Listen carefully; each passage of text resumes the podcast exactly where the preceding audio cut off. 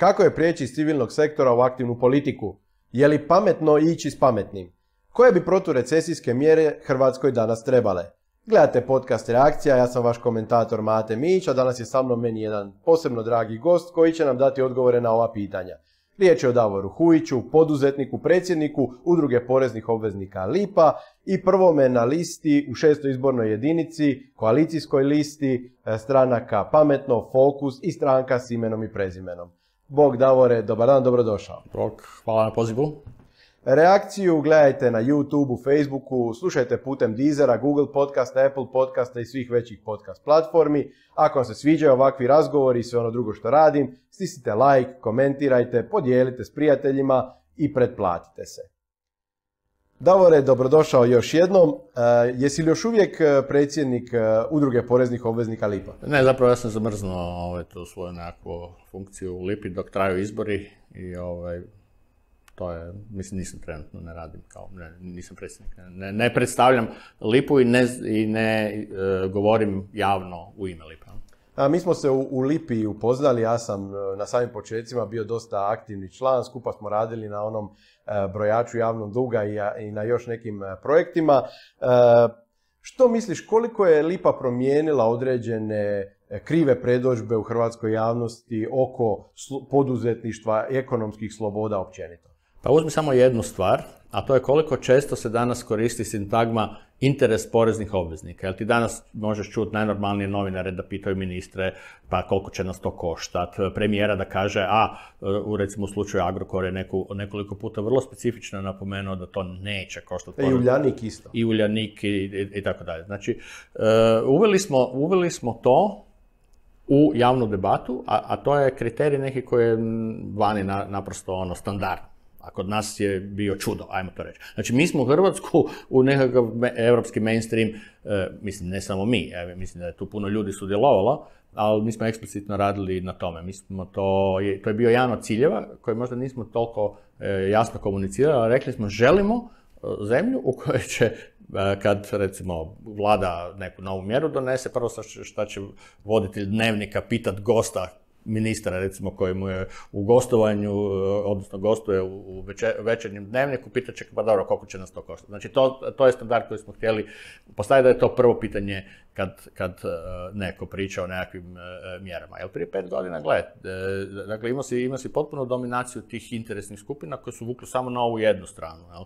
Dakle, ovi ljudi koji su nakačeni, ono što mi kažemo nakačeni na proračun, koji vise u proračunu, koji očekuju od, od proračuna, a ovi drugi koji pune proračun su tu, nisu zapravo bili ni na koji način reprezentirani. I to se, i to se ja mislim, dosta promijenilo. Lipa je bila zanimljiva koalicija klasičnih liberala, svjesnijih socijaldemokrata, modernijih socijaldemokrata i liberalnih konzervativaca. Dosta zanimljivo društvo je okupljalo svojih prvih dana. Pa možemo reći da je to bio baš ono nekakav pravi centar, u smislu u kojem je recimo koalicija koju sada e, formiramo isto tako centar, e, ona je išla malo desno, jel, prema ovom jednom dijelu konzervativnih, fi, fiskalnih konzervativaca, jel, fiskalnih konzervativaca, jel, inače ta pozicija se zove fiskalni konzervatizam, koji ono, nema nužnu veze sa, sa, sa svjetonazorskim konzervatizmom, ali, je, ali se tako zove, a s druge strane, e, kod e, dijela, dijela ljudi koji su, ajmo reći, socijaldemokrati, dakle, to su ljudi koji prihvaćaju tržišnu e, ekonomiju i tako dalje, ali su možda i, očekuju možda više od socijalne države, od nekoga koje je s druge strane te. Dakle, to je, to je bila nekakva koalicija ljudi koji, koji su shvatili da bez obzira na ove nekakve razlike, svjetonazorske i tako dalje, imamo problem, taj problem se zove, mislim, je razvojni problem, da mi presporo rastemo, da zaostajemo, da ne provodimo reforme, da smo zapeli u tranziciji i da je, da je tu fokus onoga što treba u društvu promijeniti i napraviti, a da ove neke druge stvari možda nisu to, toliko bitne. To je bila nekakva ideja. Sad je na tom dijelu civilne scene niknula još jedna velika inicijativa Udruga glas poduzetnika, e, podržao si njihovo osnivanje, oni su sad između ostalih kandidata podržali i tebe u ovoj utrci za sabor. Koliko ti znači ta podrška? Pa jako puno, naravno, zbog toga. Ja, sam njih podržao zbog toga jer su njihovi ciljevi e, e, e prilično kompatibilni s onim stvarima koje sam ja prije i govorio i zalagao se, tak, ti kad gledaš njihov program, ne znam, manji porezi, više rada, digitalizacija, transparentnost, to su sve stvari o kojima ja sam pričao i prije, tako da je bilo logično da ih podržim. A s druge strane, ja sam dugo vremena nekako navijao za to da se pojavi prava jedna udruga malih i srednjih. Hoćeš reći HUP kakav je trebao biti. Tako je, da, HUP. E, HUP-om dominiraju velike kompanije i to menadžeri velikih kompanija, ne toliko čak ni vlasnici to, nego menadžeri velikih kompanija, od kojih mnogi imaju Poseban interes država. Tako je, posebne veze s državom i tako dalje. I taj HUP nikad nije baš bio pravi, pravi onaj zastupnik onog malog, pod, onog pravog poduzetništva, kreneš iz garaže. E, šta, je, šta kad ti, ti si mali poduzetnik i hoćeš ići na to? Šta ti hoćeš? Ti hoćeš da država e, funkcionira, da ti ljudi plaćaju, da nema prevaranata, da pravosudni sustav e, funkcionira, da kad potpišeš neki ugovor da se druga strana drži tog ugovora, želiš da tržište bude otvoreno, jel, znači liberalno tržište, a ne da bude tri igrača na, i, tržište na koje ti ne možeš ući, želiš da bude jasna pravila igre, želiš niže porez, dakle sve što želi mali poduzetnik žele zapravo svi, znači to je dobro za sve, jel? I zato ja mislim da je bitno, i tu vidim rolu UGP-a, ne vidim, ja, ja ne vidim UGP kao još jednu udrugu glas poduzetnika, kao još jednu interesnu skupinu kao što neki percipiraju. Ja to vidim kao jedan faktor koji će pozitivno djelovati na, na, na procese um, i, i e, na način da će nam svima biti bolje ako se te stvari promijene na način na koji oni zagovaraju, na koji ja zagovaram. Da neki od tih ljudi su sad ušli tek u taj društveni aktivizam i evo i ja im želim ovim putem puno uspjeha jer sam i sam mali poduzetnik,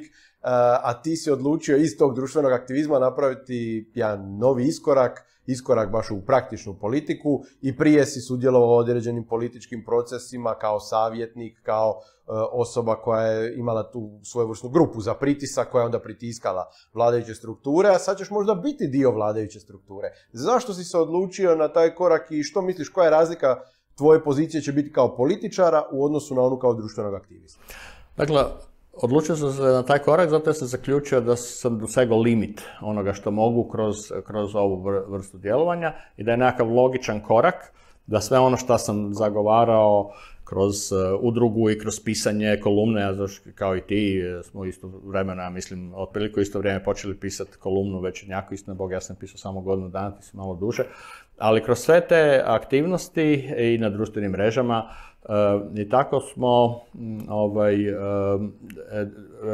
tu, je, tu jednu priču gurali, zastupali i mislim da je sad došlo vrijeme da ta priča dobije svoju političku artikulaciju. Ja ne kažem da nema drugih igrača, očito moji koalicijski partneri su isto na tom tragu, ali ja sam nekako došao do zaključka da, da je za mene u mojoj nekakvoj ono, osobnoj e, evoluciji došao trenutak da se okušam u tom pravom političkoj borbi i da sa svojim idejama izađem na političko tržište i e, tražim podršku građana za to. Mislim da je taj moment došao, da kažem ok, imamo, želimo ovo, želimo transformirati Hrvatsku, da vidim koliku potporu imam ja i drugi ljudi koji su sa mnom u koaliciji za, za, za, za taj nekakav, ajmo reći, transformaciju Hrvatske izlaziš na to političko tržište u šestoj izbornoj jedinici koja, ja bih rekao, nije baš sklona ekonomski liberalnim idejama, to je ovaj radnički dio Zagreba, pa onda ide dolje na Sisak, na Petrinju. Ti misliš da, radni, da radnici e, e, ne žele e, više plaća?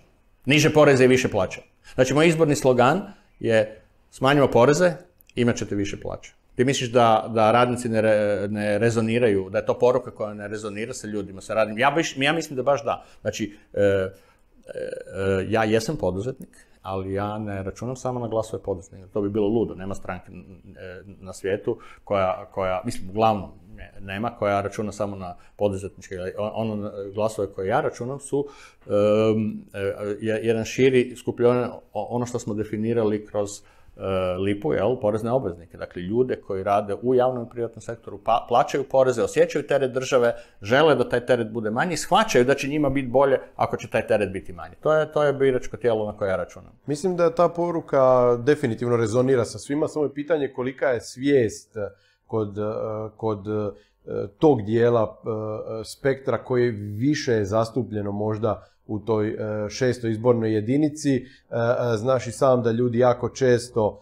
padnu na tom testu sloboda ili sigurnost, radije bi dobili manje, ali da je sigurno, pogotovo ovako nesigurnim recesijskim vremenima. Zato me zanimalo, misliš li da ta šesta koja je uvijek se oslanja na te stare industrije, na te velike državne javne tvrtke, na E, metalurgiju, na željeznicu, na e, e, rafineriju i, i, i naftu. Misliš li da sa tom poduzetničkom pričom, pričom o, o malim poduzetnicima, o novim tehnologijama, o industrijama veće produktivnosti možeš doći do tih? Da, naravno, da. To je vrlo raznolika izborna jedinica u kojoj imaš jedan dio je Banija i dio oko Siska, jedan dio je Zagrebačke županije, dio prema Novskoj, drugi dio je južni dio Zagreba, dio iz kojeg sam ja potekao, ja sam zapravo kad sam rođen u Sigetu i proveo prvih 25 godina, 20, 23, 4 godine života u Sigetu.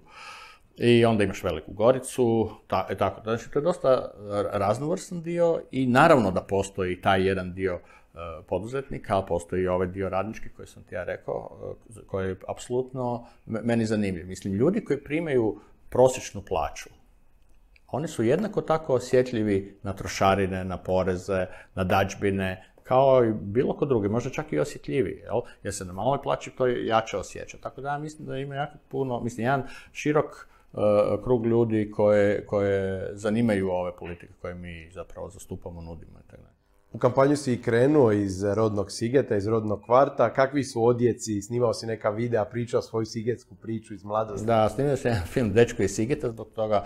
A čisto, gle, ja sam dosta, dosta uh, ljudi te znaju po onome o čemu pričaš, znači nastupaš u otvoreno, dođeš u otvoreno, pišeš kolumne na Facebooku i tako dalje, ali uglavnom sam se uvijek bavio politikom i mislim da puno ljudi ne, nema baš uh, nekakav dojam kakav sam ja kao osoba, a mislim da to je ipak e, taj jedan privatni aspekt dosta bitan u izborima i onda sam sa tim filmom htio zapravo dati jedan, jedan nekakvo ono, malo, malo više informacija uh, mojim budućim biračima tu da, o, o tome od kuda sam, na, način na koji razmišljam, te neke svoju životnu filozofiju, ajmo reći, ne pretjerano, jer to je ipak film o tome više biografski, onako soft, više nego politički, ali je ideja da ljudima malo više e, dam uvida u to kakva sam osoba, a ne o mojim stavovima političkim. Poduzetnik si, dugo već u javnosti zastupaš interese sve poreznih obveznika. Više, evo... znaš šta, aj, ajmo ovako, ja više nisam poduzetnik zapravo, ja se više ne bavim poduzetnikom. Znači, ja sam recimo zadnje dvije, tri godine e, sve manje i manje se bavio biznisom, a sve više i više se angažirao u Lipi i, i bavio ovim javnim radom, tako da ja zapravo sam već sad u nekoj fazi kad više, ono, ne, ne bavim se aktivno poduzetništvom u ovom trenutku, ja se bavim problemima poduzetnika, ali nije da ono vodim biznis svaki dan, da pače recimo možda zadnjih godinu dana uh, skoro uopće ni, nisam radio u, u, ove, u svojoj firmi. Hoće li to tupjeti oštricu kritike s lijeva koja govori da za jednog ekonomskog liberala, poduzetnika, da puno previše tvoje tvrtke rade s državom? Uh, ja sam Jer ta te kritika prati već neko vrijeme s tog ljeta. je, gle, znaš, to, to, je, to je ta kritika, recimo, su te nekakve ono radikalne ili ekstremne ljevice, koja je antitržišna, uh, uh, na jedan način na koji je nezdrav. Jel? Baš je danas Velimir Šalj napisao jedan odličan tekst o tome, o, o, o toj jednoj negativnoj ulozi te radikalne ili ekstremne ljevice, anti, antitržišne ljevice. Ja sam napravio jednu analizu početkom godine, i u zadnjih, e, napravio sam e, za e, firme, tvrtke koje su u potpunom vlasništvu moje familije, jel, moje obitelji, dakle u 100% vlasništvu, znači ne pričamo o firmama u kojima imam nekakve manje udjele, 5-10% i tako, nego, nego ove dvije u kojima imam 100% udjel i gledao sam transfere s državom, znači poslovanje sa državom, ispalo da između 6 i 7%, dakle 6 i 7% nije baš da ovisiš o, državi. Dakle, to je jedan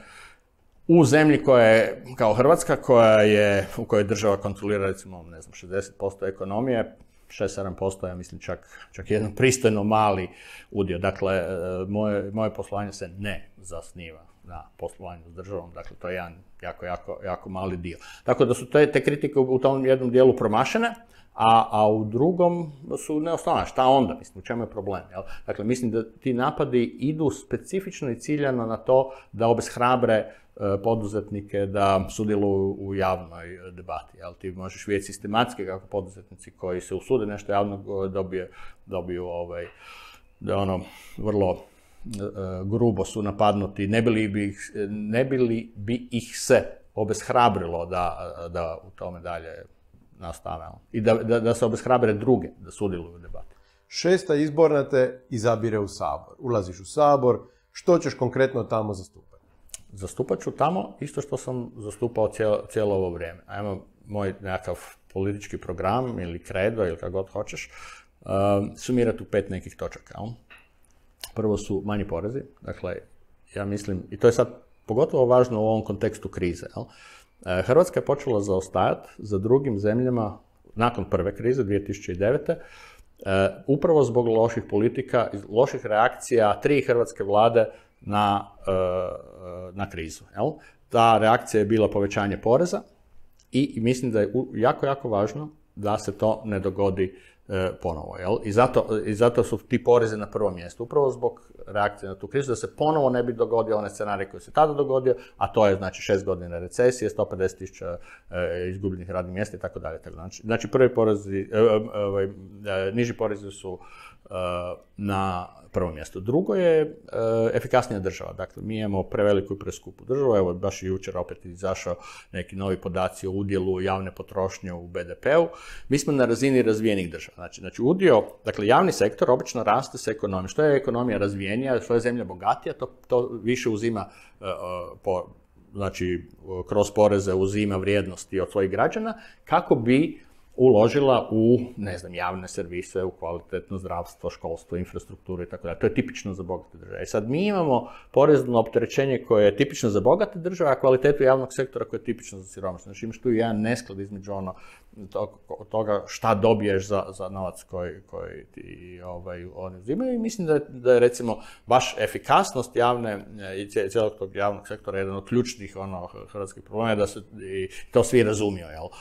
Koje poreze misliš da treba hitno? Aj, samo da ti završimo ovih pet točaka da ispričamo do kraja. Treće je... Da ne ko Karamarko Testiraj me. digitalizacija. E, digitalizacija, da, jedno je, šalim se. Znači, treće je prošira, proširenje uh, jednog poduzetničkog uh, ajmo, prostora, jel, ali ne kroz, ne kroz porezno rasterećenje, to smo već spomenuli, nego, nego administrativno rasterećenje, znači pojednostavljivanje pravila, smanjivanje, ukidanje nekakvih nepotrebnih procedura i tako dalje. Ta, ta, ta regulativa, taj, taj dio, što je peto? Digitalizacija. ne, pravosuđe. Znači, pra, e, dakle, Hrvatska je, e, Hrvatska je jedna duboko korumpirana i klijentelističkim mrežama premrežena zemlja i jedna od ključnih stvari, nešto što i, i ljudi zahtijevaju i traže je efikasnije pravosuđe. I da, pitao si me da li će ljudi u izbornoj, moje izbornoj jedinici eh, rezonirati sa porukama eh, koje, koje ja ovaj, imam. Recimo, jedna od stvari koje smo se u Lipi bavili je bila evidencija razbacivanja novaca poreznih obveznika kroz onu famoznu crnu knjigu. Jedan od primjera je recimo iz Gline. U Glini su ti dizali tamo spomenik pokojnom predsjedniku Tuđmanu i koji je koštao, ne znam, ono stotinjak tisuća i onda su okolo pošišali travu i to šišanje trave je koštalo 500 tisuća kuna. Dakle, to je problem koji svi vide. Bio grad veliki ili mali, svi vidite način na koji se novac, javni novac razbacuje i žele više kontrole i žele da se to ne događa. Evo sad ovaj primjer koji si rekao. Razumiješ li u kakvom političkom okruženju živimo, da će velika većina ljudi to rastumači da ti imaš nešto protiv spomenika Franji Tuđmana. Nema veze sa spomenikom. Spomenik može biti, ja pričam o travi, znači neko je pošišao travu za 500 tisuća kuna.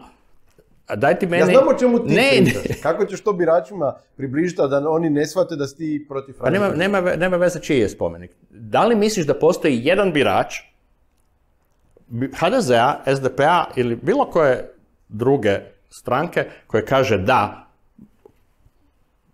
mislim, travnjak koji nije velik kao, ne znam, 10 ili 20 nogometnih igrališta, nego je na jednom malom trgiću, šišanje trave je fakat 500 tisuća kuna, to je posao koji toliko Ali da vrijedi. ti birači ne postoje, to se ne bi događalo. Ne, ne, ne, ne, postoje. ne postoji nešto što je prevara birača. Birač kad, kad, kad baca uh, ovaj, svoj glas u glasačku kutiju ne kaže da želim da ovi ljudi koje sam izabrao ne, ne, ne znam, rade sve ove stvari koje oni kasnije rade. To se dogodi, jel? ali to nije Ali te intencija. opet neko bira. Da, ali e, ne možeš ti reći da je inten- da, da, e, znači da birači samim ti što su izabrali osobu X i ta osoba napravi nešto kasnije što se njima nužno sviđa ili ne sviđa, da su oni odobrili taj postupak. Ali što ako opet biraju osobu X? Nije li to na neki način odobrenje onoga što je osoba X prije radila? Svi ti načelnici, lokalni šerifi su po dva, tri mandata, rijetko ko... Neki da, neki da, ali ne, ne nužno. Da, ok. Ok, Ajmo, ajmo dalje, e, tih tvojih pet točaka meni odgovaraju, ja bi to odmah zaokružio. Ok. Ali, ali, sad imam pitanje, može li tvoja lista konzistentno braniti tih tvojih pet točaka, ako je drugi na listi iza tebe čovjek koji je sindikalist i najprepoznatljiviji po tome što je bio šef stožera za obranu Sisačke rafinerije. Vas dvojica, jedan je za privatizaciju, drugi za nacionalizaciju. Ne, Kako ćete vi konzistentno braniti neke To nije to uopće točno. Ja mislim da on uopće nije ni u jednom trenutku e, tražio nacionalizaciju, znači da, e, da država intervenira u posao koji, koji je neisplativ. Jel? E, Dakle, e, ja sam, ja sam razgovarao sa, sa govo- go- radi se o Predragu Sekuliću, jel? Mi smo imali razgovor koji je trajao sat i pol i mi nismo baš našli puno, puno stvari puno ra- stvari u kojima se razlikujemo. Kad ste pričali o nogometu i o ćevapima. Ne, ne, ne, pričali smo svi relevantne teme, bez brige. Ne? Dakle, o, moja, moj, moja pozicija oko sindikata je sljedeća. E, moj problem, ili kako ja vidim ulogu, negativnu ulogu sindikata javnih službi, odnosno nekih vođa, nekih sindikata je u tome što e, mislim da djeluju antireformski, jel? znači oni štopaju sve ove reforme o kojima mi pričamo. I po meni, u cijeloj toj diskusiji javnoj, u nekakvom dijalogu ili trijalogu između vlade, sindikata i poduzetnika, kao što na poduzetničkoj, poduzetničkoj strani nema dovoljno malih i srednjih, tako i na strani sindikata u javnoj debati dominiraju sindikati javnih službi. A sindikati e, privat, znači privatnih kompanija, kao što je sindikat kojim je gospodin Sekulić bio, na čelu, je apsolutno nemam ni- niš- ništa protiv, niti protiv njihovih, e, nji- njihovih djelovanja i mislim da pače, da oni trebaju imati veću ulogu i veći, e, e, znači kad se za stolom na GSV-u ili negdje raspravlja o tim stvarima, da trebaju imati veću ulogu i značajniju ulogu, jel? Jer, je problem u tome što stalno debatom dominiraju e, e, sindikati javnih službi. Ja mislim da, pače da e, e, radnici iz privatnog sektora nemaju i nisu dovoljno zastupljeni e, niti, kažem, za stolom za kojim se pregovara o ključnim stvarima, niti, niti u javnoj debati. Tako da ja s, s njim nemam nikakvih problema. Mislim, niti on sam. E, Spiritus movens tvog e, glavnog koalicijskog partnera stranke s imenom i prezimenom je Ivica Relković. E, Nedavno je bio nedjeljom u dva i nakon toga ti si bio dosta kritičan. Rekao si da je čovjek potrošio cijelu emisiju da objasni tehnologiju ulaska u sabor ili dolaska na vlast bez ikakvog programa, a pogotovo ideje o reformama. E, Je li u međuvremenu Ivica Relković, budući da ste sad u koaliciji, e, pronašao neki program koji je tebi prihvatljiv Jesi li ti o njemu promijenio mišljenje ili ti je jednostavno čak to dobar spoj između tebe koji imaš neke reformske ideje Ivice Relkovića koji je taj tehnolog izbora, jel ti takav strateg možda odgovara? Da, mi smo Jeste li komplementarni ili ste se ipak pronašli na zajedničkom programu? Da, to je baš ovo što su ti, e, što si ti sad e, rekao, da ja to kažem e, odnosno na jedan malo drugačiji način. Znači, mi smo došli sa malo drugačijih strana, jel? On je pošao od ljudi, ja sam pošao od programa i mi smo sad, te, te dvije strategije su se našli u jednu, sad imamo i ljude i programe, ajmo, ajmo to tako reći. Znači, pitanje je samo e, od, kuda, od kuda u kreiranju neke nove političke snage, jel? Jer, je jasno da su političke snage na, na centru razmrvljene i da nijedna sama za sebe ne može, znači tu pričamo o ono nekakvih 5, 6, 7, 8 igrača pojedinaca stranaka koji su imali između, ne znam, 0,5 i 2,5%. Dakle, bez nekakvog okupljanja na centru e, da ne bi imali šanse e, osvojiti mandate na parlamentarnim izborima i naravno da je trebalo doći do okupljenja. I sad to, to su bile dvije, kažem, strategije koje su se sada, uh, na, našli smo se zajedno, jel, dolazeći sa dviju strana u, i sad imamo i ljude i imamo program. Dalija Orešković, jesi li se uspio, a često objavljuješ selfije i fotografije sa Dalijom Orešković, jeste li se uspjeli... Kako misliš često? Pa Danas, zadnje sam, vrijeme. danas sam objavio jedan. Pa držao, držao si je kišobran neki Pa dan, tu dobro, si ok, bio to je bilo, to, si bio to nije bio selfie. A dobro. To je bila fotografija koju je fotograf. Znači, Tehnički sam pogriješio. znači jedan, se- jedan selfie. Jeste li se uspjeli dogovoriti oko oporezivanja robotskog rada, kako će to funkcionirati? E, tipa zdravstveni doprinos robota ide za VD40, za Da, to je bila, to je bila šala na, na jednu, na jednu ovaj, Ali temu njoj to nije bilo šala, njoj je to bilo dio programa nedavno u prošlim izbornim ciklusima. Da, dobro, to je bio nekakav Je li nesporazum. odustala od toga ili si to ti bio- je- pristao zdravstveni doprinos za VD40 robotima? To je bio nekakav nesporazum, uh, tako da to, te, to je robot. Znači nećete oporezivati robotski rad. To, to, to, je malo prekad- neugodno to uopće pitati, ali to, to, to, smo, to smo riješili, taj, taj problem. Gle, e, Dalija Orešković i ja imamo puno stvari oko kojih imamo potpuno identične stavove, recimo da njen program antikorupcijski, pitanja oko transparentnosti, e, reforme pravosuđa i tako dalje. Znači u tom jednom dijelu. Ali tu se valjda cijela država slaže s njom. Samo problem su ove druge ideje koje do, Pa Kada bi se cijela država e, slagala s njom, pretpostavljam da bi, šta znam, onda, ne znam, ono, pričali o, ne znam, Pa načelno su svi protiv korupcije, načelno svima odgovara da imamo Pa ne radi o- žešći obračun s korupcijom, problem su neke druge ideje, evo, jedna od ovih je ta Da, ali recimo, gle, mislim, ja, na primjer, zastupam e, transparentnost ili nužnost da se svi procesi, dakle, svi proračuni javni na centralnoj i lokalnoj razini e, budu dostupni građanima.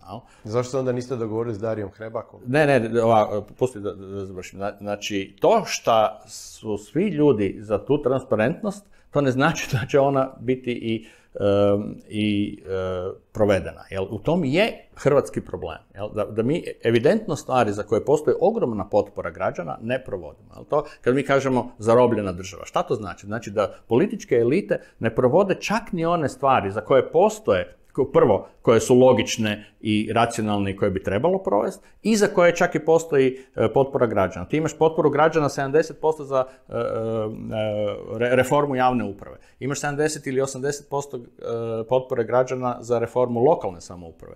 Imaš potporu građana za uvođenje transparentnosti. Puno takvih stvari imaš potporu građana pa se to ne događa. Zašto? Zaš, zašto se to? Zbog toga jer političke elite, dakle HDZ i SDP, e, stranke koje su do sada Hr- Hrvatskoj imaju nekakvu drugu ideju kako treba upravljati resursima sa 300 milijardi kuna koje kad, kad ti ovaj, osvojiš vlast s kojima raspolažeš. Jel? To, je, to je taj problem. Ne? Znači nije problem u tome jel, je li to popularno ili nije popularno. Problem što mi imamo politički proces koji ne dozvoljava inovaciju. Jel? Znači on je tol- tako blokiran da nove snage, neke nove ideje teško prolaze u, u politički mainstream. I zato se mi teško mijenjamo i zato je taj problem toliko težak. Jel? E, Zanima me e, u kontekstu, u kontekstu ovoga što si rekao, kolika je razlika između transparentnost Hrebakom i transparentnost Hujićem? I zašto se tu nije moglo naći zajednički jezik? E, Pa, gledaj, Dario Hrebak je e, odlučio da ide u koaliciju sa HDZ-om. On je, on je u Bjelovaru e, i bio na vlasti i lokalno i, i HSLS je bio u koaliciji sa HDZ-om nacionalno i lokalno. I to je nekakva ono, logična njegova odluka i to je, mislim, njegova politička odluka. Drugi e, tvoj koalicijski partner, pričali smo malo Dali o o Ivici Relkoviću, je Ivica Puljak iz stranke Pametno, koji je dobar dio svog političkog programa, ili barem onoga što on politički artikulirao posljednjih godina, sveo na napade na vjeru, vjeronauku crkvama, na crkvu kao e, instituciju. Ja koliko tebe poznajem, ti jesi liberal, koliko znam nisi praktični vjernik, ali apsolutno nemaš ništa protiv crkve kao institucije vjeronauka u školama. Kako sad ti i Ivica Puljak nađete zajedno? E, dakle, Ivica Puljak, odnosno stranka Pametna, ima jedan izuzetno liberalan ekonomski program. Jel? I taj program je baziran na nečemu, na nekim, šta znam, dokumentima na kojem je, je baziran i dobar dio onoga što ja zastupam. Znači, to, to, to su nekakvi programi koji su se ti 2012. 13. 14. tih godina kreirali i mi zapravo u tom ekonomskom dijelu dolazimo iz tog nekakvog istog, istog milija, nazove ga ekonomski liberalizam ili ne znam kako to hoćeš nazvat, i, ta, e, i mi u, tom jednom dijelu potpuno korespondiramo. A mislim, mislim da su Uh, mislim, Puljkovi malo krivo, mislim ovo što se ti rekao da je to jedna, jedna percepcija koja je malo pogrešna, ne priča baš toliko. Čekaj, kao fizičar išao djeci držati nekakve nastavu u školi i onda im je pričao o tomu kako Boga nema i slično. Tako da ne bi baš rekao... Pa dobro, gle, jedna je, ja ti kažem, e, ono, ono što je, što je nekako ono naš e, konsenzus, ono, naše koalicije oko ovih ekonomskih e, oko ovih ekonomskih pitanja je tu skoro pa, šta znam, ono potpuno. Jel? Dakle, fokus pametno, fokus je znači stranka gospodina Zurovca i Nađija i Svete Nedelje, koji su provodili praktički iste politike koje je pametno imao u svom programu i koje sam zagovarao ja, to su onih petak, se sjećaš, jel, šta su, jel? Manji porezi, e, efikasnija, znači digitalizirana lokalna uprava, oni su to, Imaš i ti digitalizaciju? Imam, imam digitalizaciju, jel? To je, to je ovaj dio oko efikasnije javne uprave. E, imaš poduzetničku klimu, oni su recimo u Svetoj nedjelji privukli jednog Rimca i kreirali po poduzetničku klimu koja je ono, privlačna investitorima izvana i tako dalje.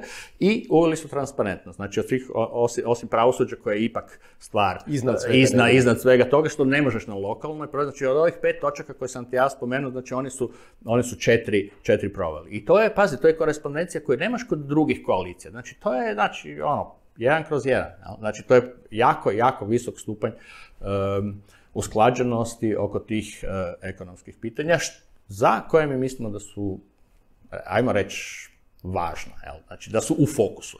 Fokus.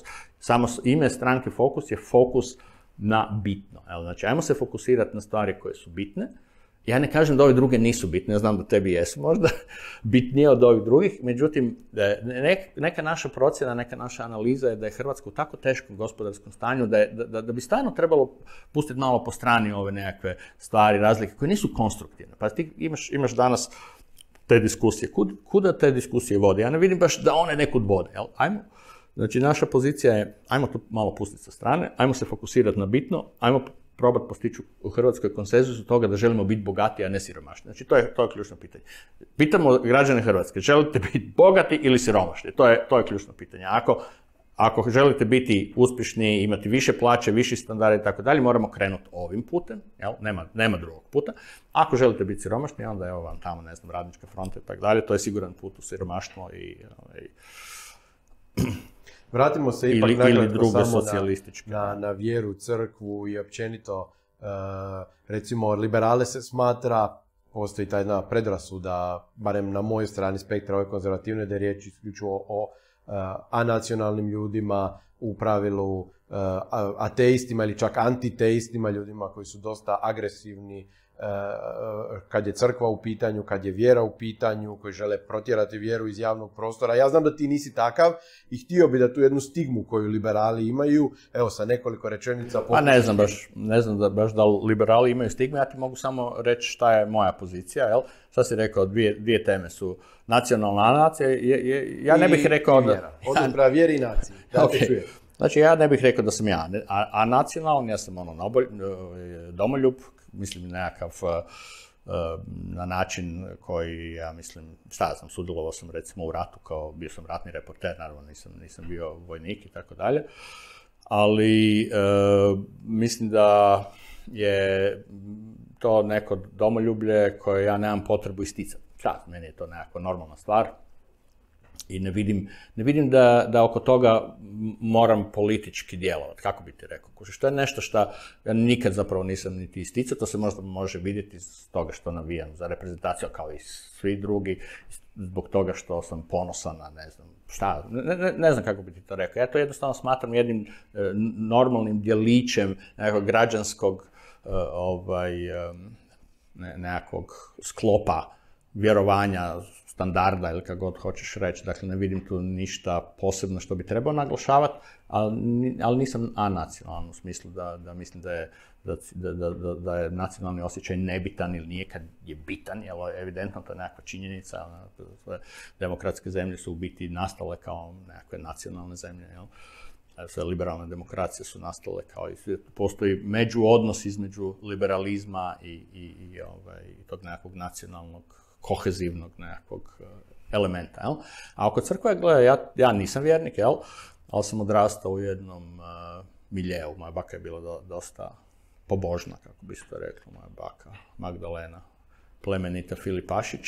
Ona je bila prilično pobožna i sa njom sam dosta tu nekakvu tradiciju kršćansku i katoličku uh, ili, ajmo reći, crpio i tako, tako da mislim da sam, da sam u toj nekakvoj tradi, u tradicijskom smislu da razumijem i poštujem, jel, ali jednostavno sa strane nekakvog filozofske pozicije kao, kao filozofski materijalist sam, ovaj, ne vjerujem da postoji Bog. Ne. Ali ja ću ti sad dati priliku da malo filozofiraš pa da mi objasniš smatraš li da postoji korelacija između liberalizma, liberalnih vrijednosti i kršćanstva? Zašto su se one baš razvile u kršćanskoj civilizaciji i smatraš li da postoji korelacija? Postoji... postoji Koju mnogi nječu, zato tebe pitam, smatraš li da ona postoji? Pa postoje neke poveznice, recimo jedna, jedna od korijena E, e, liberalizma europskog je i vjerska tolerancija, jel, koja je nastala kao posljedica neizdrživosti vjerskih ratova. Znači, nakon stotina i stotina i stotina godina e, proljevanja krvi, u Europi je sazrela ta, ta, ta nekakva svijest da, da ljudi različitih konfesija moraju naučiti nekako živjeti jedni kraj drugih, bez da se kolju. Jel? Dakle, i ta, i ta liberalna tolerancija prema drugome je možda, e, možda jedan od, vuče korijen iz te, iz te tolerancije koja je, koja je nastala kroz, e, kroz povijest europsku u kojoj si imao taj sukob neki konfesija. Jel?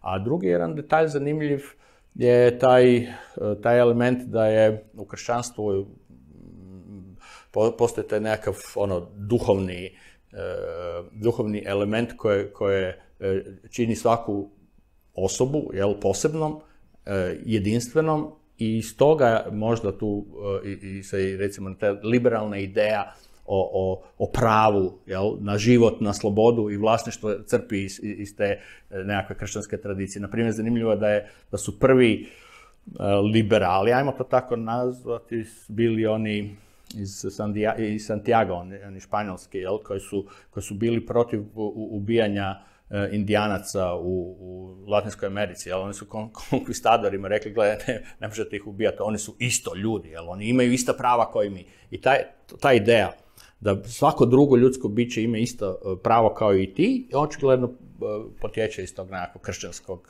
kršćanske tradicije. Pa onda to ne, nekako onaj humanizam i tako dalje. Znači, ja, mislim da puno elemenata liberalizma ima veze sa kršćanskom tradicijom. Da. Zadnje pitanje, Davor Hujić ulazi u sabor, šesta izborna ga je izabrala, Make Moslavina Great Again, uh, ulaziš u sabor, uh, većina pokuša se, pokušava se sastaviti s jedne i s druge strane, zovu te, zovu te u SDP na razgovor i tamo vidiš ljude koji smo ja i ti godinama kritizirali, poput Branka Grčića, koji će biti novi ekonomski strateg nove vlade i od tebe traži ruku za svoju viziju reformi za Hrvatsku. Može li Davor Hujić Branku Grčiću dati svoju ruku u saboru? Ko prvo u SDP-u čini mi se da ima više stratega. Jedan je Mršić, drugi je Grčić, treći je ovaj, predsjednik stranke, oni svi imaju malo različite ideje, tako da nije baš jasno ko, ko tamo vuče konce, ali ja neću ovdje govoriti o post-izbornim ko, nekakvim koalicijama, kombinacijama i tako dalje. Znači, postoji u politici nekakav redoslijed stvari. Mi sad izlazimo na izbore da dobijemo potporu građana za stvari koje nudimo. Znači, ja kažem građanima, ok, hoćete veće plaće, to možete postići samo nižim porezima. I sad građani trebaju reći, aha, ok, želimo ovaj put i daćemo potporu ovom putu, ovoj priči ćemo dati potporu, a ne ovoj druge, treće. Vjerujemo ovim ljudima da će to provesti. Znači, mi to prvo moramo postići. Mi moramo zadobiti povjerenje građana na izborima, da bi imali mandat da bilo šta drugo dalje radimo. Znači, Znači, mene, mene ta priče, te priče o tome šta bi, e, ovo šta bi se reklo kibi da bi, šta bi bilo kad bi bilo i tako dalje, mislim da u ovom trenutku je malo prerano za to. Ajmo, ajmo prvo dobiti potporu građana, e, a onda ćemo razgovarati o tome kako ćemo tu volju, jel? tu volju građana je- koja je dobila i izražaj u tim našim mandatima, vidjet ćemo prvo koliko ćemo ih dobiti, jel? I onda ćemo reći, aha, e, e, najbolji način da provedemo tu volju građana je ovaj ili onaj taktički potez. Jel? Znači, sad u tome ne bi. Znači nećeš mi reći niti koje bi programske uvjete imali, odnosno što birači mogu biti sigurni da ćeš ti provesti ako daš ruke nekome da formira vlast. Ok, rekao sam ti onih pet stvari. Sve znam.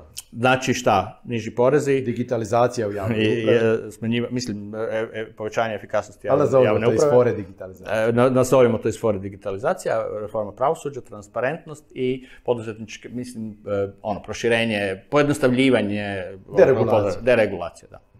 Dobro. Davore, e, puno ti hvala, e, želim ti puno uspjeha na izborima, veselit ću se vidjeti u Saboru.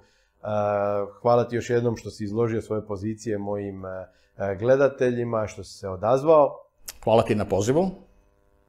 Dragi gledatelji, bilo je to sve u još jednoj epizodi podcasta Reakcija. Kao što znate, nastojat ću ugostiti prije izbora kandidate od centra na desno. E, U pravilu sam se mislio ograničiti na e, domovinski pokret, most i pokojeg nesramešljivog HDZ-ovca, ali e, tu su naravno došli kandidati evo iz ove koalicije centra. Prvi Davor Hujić, bilo mi je zadovoljstvo ugostiti njega. Reakciju možete gledati na YouTube i Facebooku, slušati putem e, Deezera, Google podcasta, Apple podcasta i svih većih podcast platformi. Znate i sami, ako vam se sviđaju ovakvi razgovori, lajkajte, komentirajte, dijelite s prijateljima, pretplatite se. Bilo je to sve za ovaj put. Doviđenja.